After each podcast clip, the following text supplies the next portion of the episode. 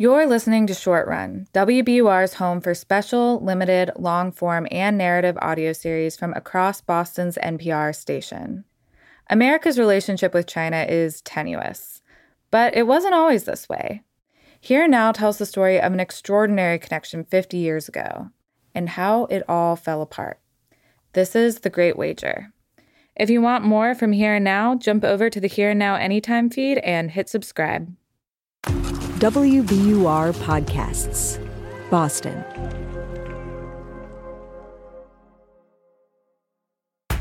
From Here and Now and WBUR Podcasts, I'm Scott Tong. New York Times reporter Jane Perlez has spent much of her life examining and explaining U.S. China relations. She first went to China as a student during the ideological madness of the Cultural Revolution.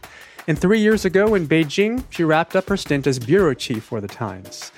But for the past several months, Jane has been looking at a key moment when much of it all began. Richard Nixon flew to Beijing to meet an ailing Mao Zedong 50 years ago this February.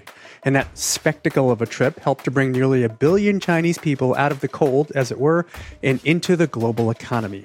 It took a lot of engineering by secretive and yet forward looking leaders. So let's go to where it all began. Jane, the mic is yours. The White House, 1969. Richard Nixon is the new President of the United States. Richard Milhous Nixon. Hail to the chief. He's sitting in the Oval Office and he's mulling over a big idea that he thinks will cement his legacy as a great president. He calls his national security advisor, Henry Kissinger, into the Oval. The two men sit down. Nixon tells Kissinger, We want to make friends with China. Get moving. This is urgent. To Kissinger, this is totally shocking. Richard Nixon has been running his whole career as an anti communist. There's only one threat to peace and one threat to freedom that that is presented by the international communist movement. China is run by a strong communist party. The Chinese have a saying for America running dogs of capitalism. Their leader, Mao Zedong, is a totalitarian, revolutionary, hardline communist. We can see that China is the basic cause of all of our troubles in Asia. If China had not gone communist, we would not have had a war in Korea. If China were not communist, there would be no war in Indochina. And now, Richard Nixon, the big anti communist, wants to turn the tables? Kissinger comes out of this meeting wondering what the hell's going on. Here's what his deputy Alexander Haig remembers Kissinger saying The man wants to open up relations with China. He must be crazy. But Kissinger has orders from the president and he gets to work on one of the most surprising and important diplomatic missions of the last century that is still playing out today.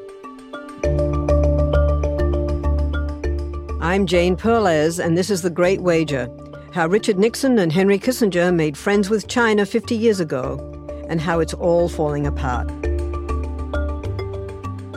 We're now rivals, even enemies, but it wasn't always that way. We actually were friends for many decades. This is about how we became friends and how it unraveled.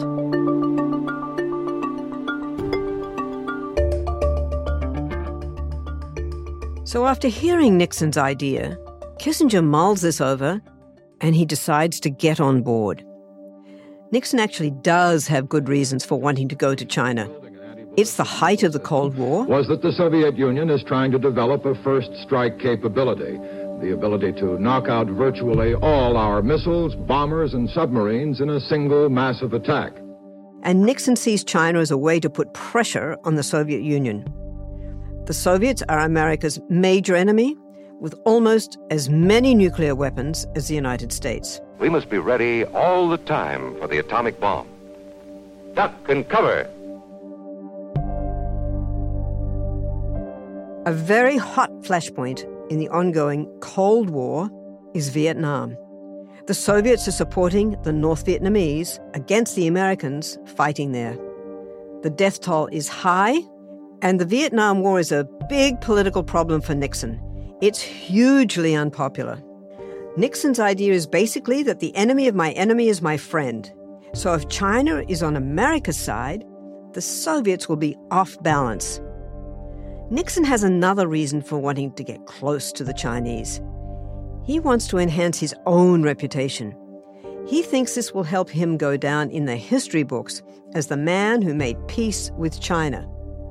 I mean, listen to how he described it. He says the Chinese American relationship can be the great linchpin of peace in the world. No doubt he's too cynical to actually believe that this is the key to world peace. But if it is, he sure wants credit for it. Making the decision to get in touch with China is the easy part. Figuring out how to actually do it in the Cold War situation is difficult. But the timing is right. The Soviets and the Chinese used to be one big communist monolithic bloc, but they are no longer. They're actually fighting each other on the border. This is ironclad evidence of the Soviet revisionists' attempt to seize Chinese territory. And he has something else going for him. The leader of China, Mao Zedong, asks four of his compatriots to come up with some ideas of how he should get out from under the pressure of the Soviets. One of them, the foreign minister, tells Mao Zedong, You need to get closer to the Americans. Play the America card. The two leaders don't know what the other is doing, but they're actually converging. We should remember this is not the booming China of today. China back then is insular and impoverished. Long before I lived in China as a New York Times correspondent, I actually traveled there on a student trip. It was 1967, the height of the Cultural Revolution. We saw massive student demonstrations in favor of Chairman Mao. He was almost like a god, and everything was against America. Mao wanted to eliminate traces of capitalism in Western society, and he did so with incredible brutality. It's estimated that millions died. When we were there, universities were closed and factories barely functioned. And the people were really poor. There were no skyscrapers, no luxury malls that exist in the big cities today. I talked to a friend of mine, Huang Hong. She was a child in this period, and she recalled playing games with her friends in Beijing. They counted cars. It wasn't hard. China then was a totally different world. Beijing had no traffic. There were hardly any cars on the road. And if we could count like more than 10 cars, it was a big day. Think about that. Only seeing 10 cars a day in Beijing. Mao has a lot to gain from a new relationship with the United States. He needs them as a foil against the Soviets, who are giving him real trouble. A few months after Nixon speaks to Kissinger, things are getting really bad between China and the Soviets. To show you how bad, we're going to take you to a lunch in Washington. A senior diplomat at the State Department gets a call one morning from the KGB agent at the Soviet embassy. How about lunch, says the KGB guy. They meet at the Beef and Bird, a haunt in central Washington not far from the Soviet embassy. Dark brown drinks at lunchtime, waiters in black ties. They talk, small talk at first, and then Davydov, the KGB agent, leans into Stearman, the American, and says, What would the United States think if the Soviets took out all of China's nuclear weapons? He's basically suggesting that the Soviet Union is going to start a nuclear war with China. Stearman has a piece of fish on his fork. He's about to put it in his mouth. He puts it back on his plate instead. Stearman races back to the State Department. He taps out a memo that goes to the tippy top of the US government. Nuclear bombs are loaded onto aircraft. Bombs are loaded onto ships military bases are put on global high alert. It's getting very serious between the Soviet Union and China, and Nixon and Kissinger can see that their play of bringing China towards the United States could help diffuse a really extremely serious Cold War situation. The Soviet Union will be less likely to provoke a huge conflict with China if the United States is on China's side.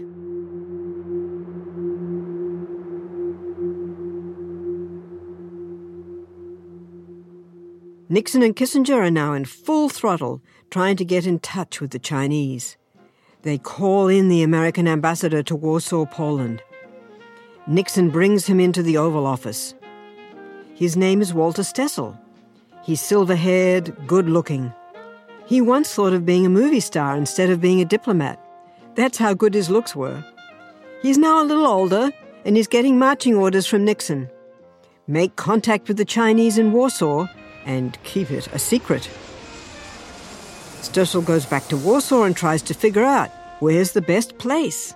The Chinese are quite elusive.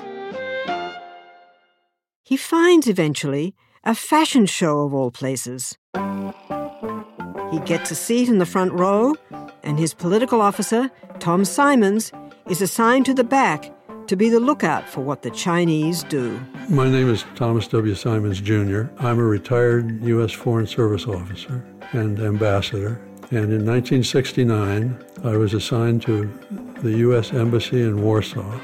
Sure enough, towards the end, as the dresses get skimpier and skimpier, I think the models were Polish. They were beautiful. I remember what they were showing was kind of pastel colored outfits. Suddenly, the Chinese get up and storm out. I think they found it distasteful. I gave Stoessel the high sign that we'd agreed on and uh, bolted after them. Together, the Americans, Simons and Stoessel, chase after the Chinese. They manage to catch up at the bottom of some stairs outside the fashion show. It was the 3rd of December. It was a crisp, cold night. I mean, it was sparkling cold. At that point, the, the senior of the two Chinese was already down by their car. And so I had to gallop after the junior who was in the middle of that apron of steps and sort of corral him until Stoessel could catch up with me. And Stoessel says to the Chinese in his broken Polish, My president wishes you to know that he wants to improve relations with your country.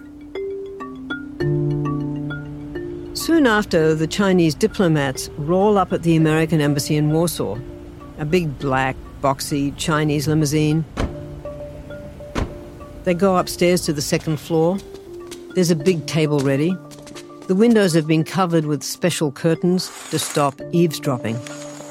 Tom Simons is there taking notes, and there's this kind of aha moment. He hears the two sides agree on something. The leaders of their two countries are going to meet in person. And I have to say, the hair on the back of my head stood up. If this happens, it will change the global balance of power. Nixon's plan that Kissinger thought was so crazy seems to be coming together. But there's a long way to go and a lot of hurdles ahead.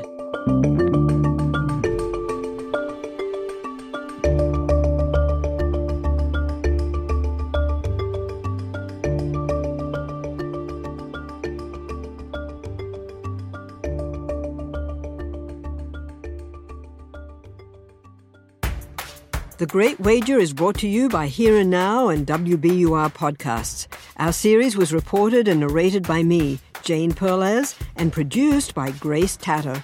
Editorial direction from Scott Tong and Jeb Sharp. Sound design by Paul Vaitkus and engineered by Mike Moschetto. Our executive producer is Ben Brock Johnson.